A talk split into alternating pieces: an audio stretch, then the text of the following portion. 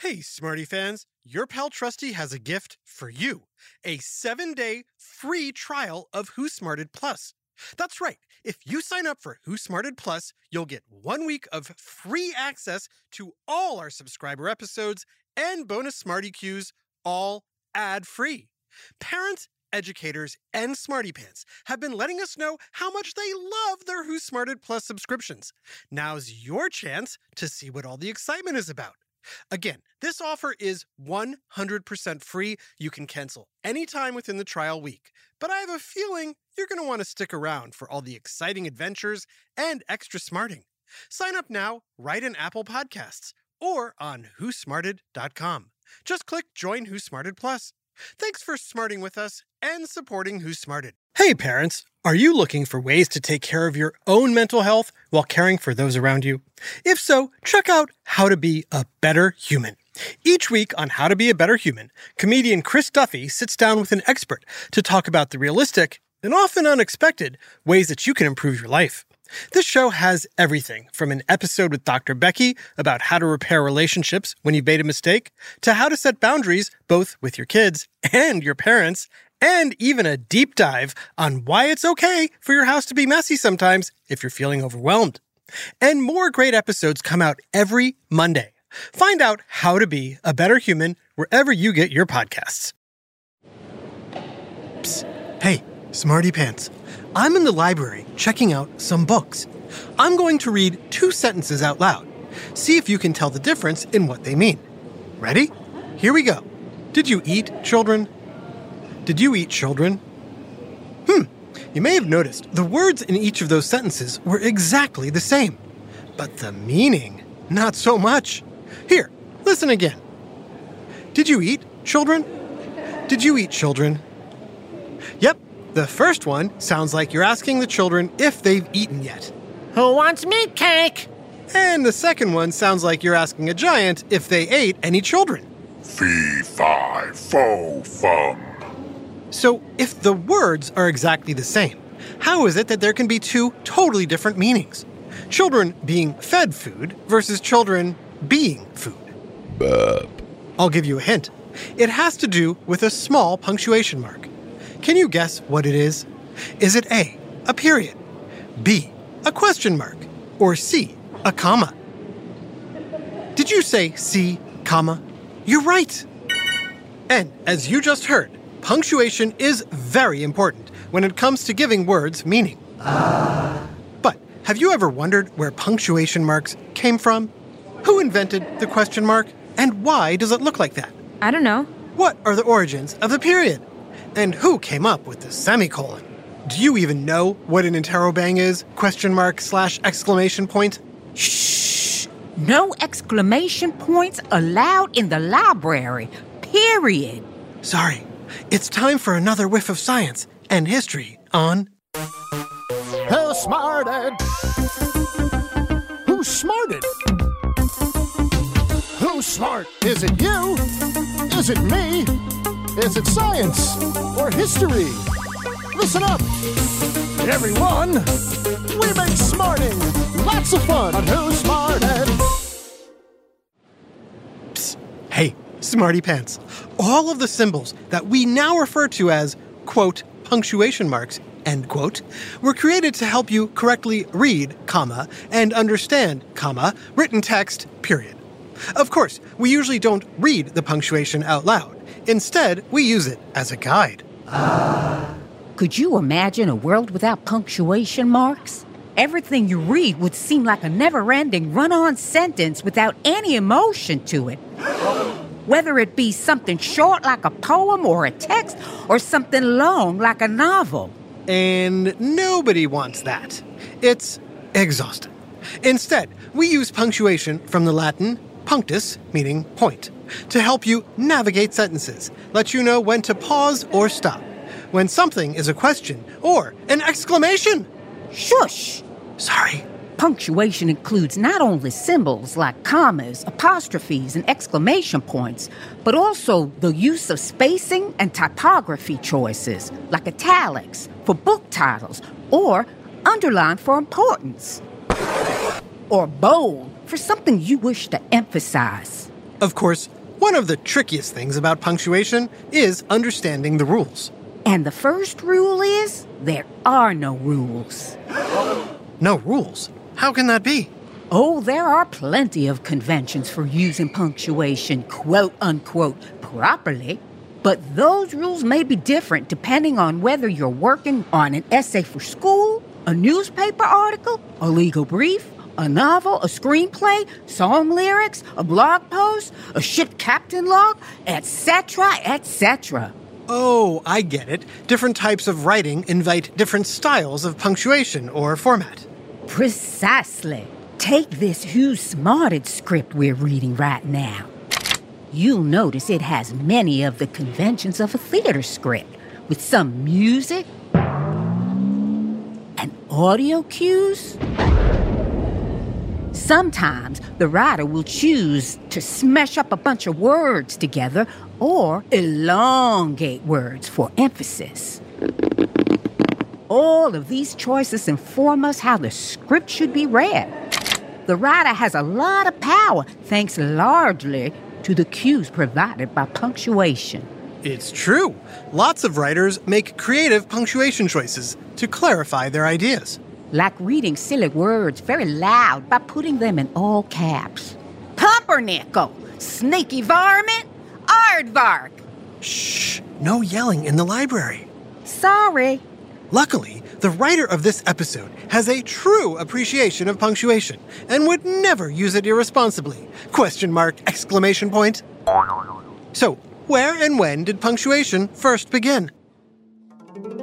Well, for thousands of years, writers carried on without any punctuation. Say, author, I like your writing, but how can I tell when a sentence ends? When I run out of stone, I guess.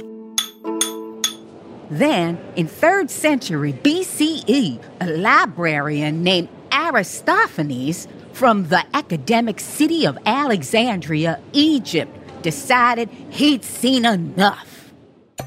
Ah, I've seen enough.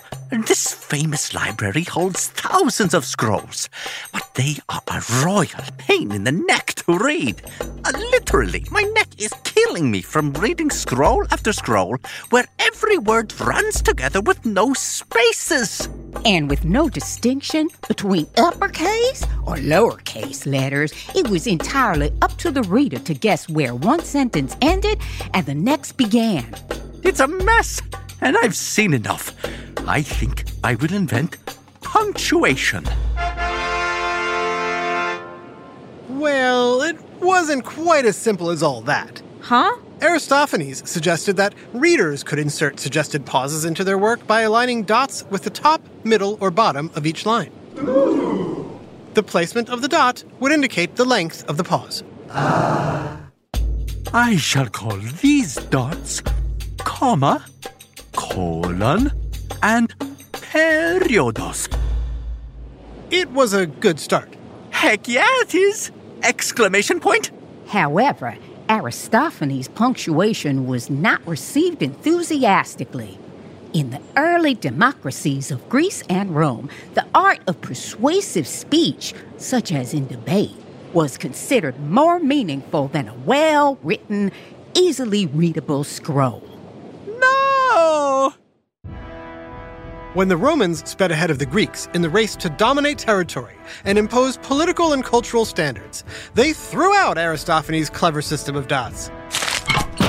Emperor Cicero claimed that the end of a sentence ought to be determined not by the speaker's pausing for breath or by a stroke inserted by a copyist, but by the constraint of the rhythm. So annoying! Exclamation point.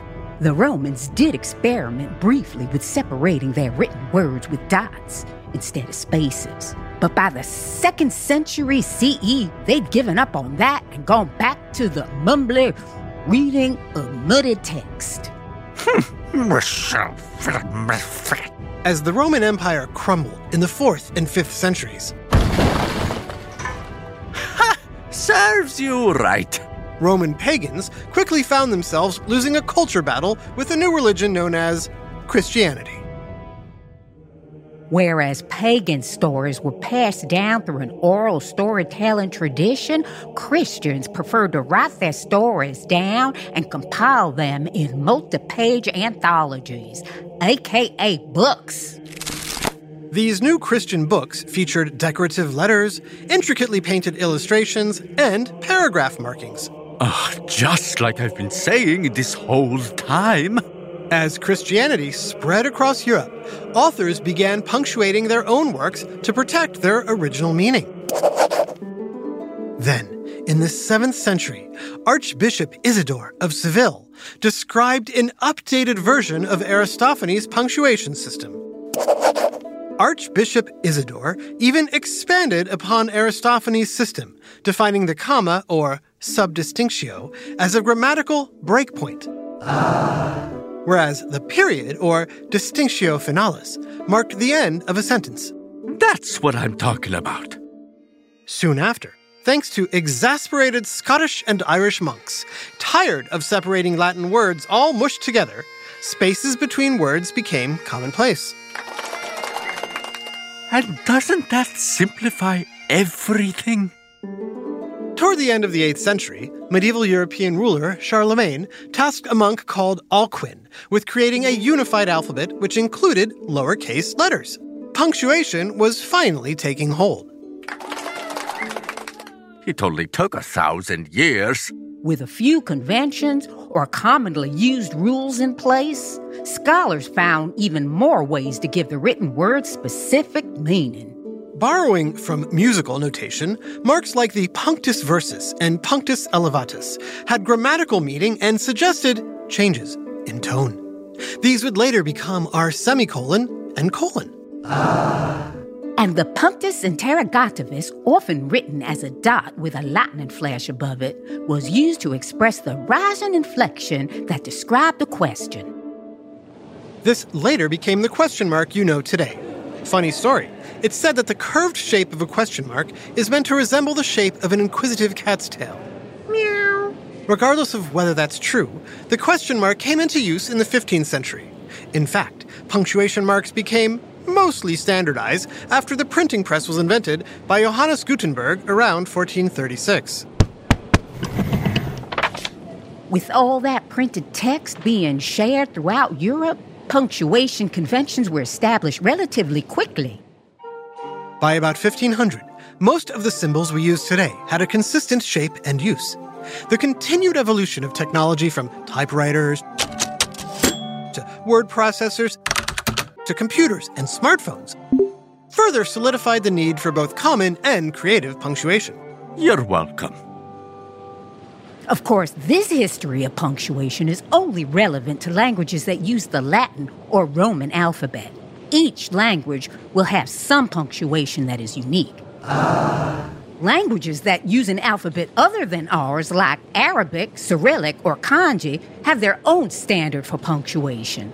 Very true. And long after Aristophanes' three dot system, language and the symbols we use to punctuate it have evolved and continue to evolve. Huh? For example, today, emojis are used as casual punctuation in texts and emails. But what other potential punctuation will they come up with next? To find out, stick around, Smarty Pants. Winking face with tongue, victory hand emoji. Hi, Trusty here with a special message for all the parents and guardians listening. I know how important it is for your child to excel in every way possible, especially when it comes to education. Well, thanks to my friends at IXL, you don't have to go it alone. IXL is a personalized learning platform that's transforming the way children master everything from math to social studies. IXL's interactive courses and immediate feedback ensure learning is super engaging and accessible for every student, pre K through 12th grade. Imagine that a tool that grows with your child, offering personalized recommendations based on their progress. And we know it works because we've used it ourselves.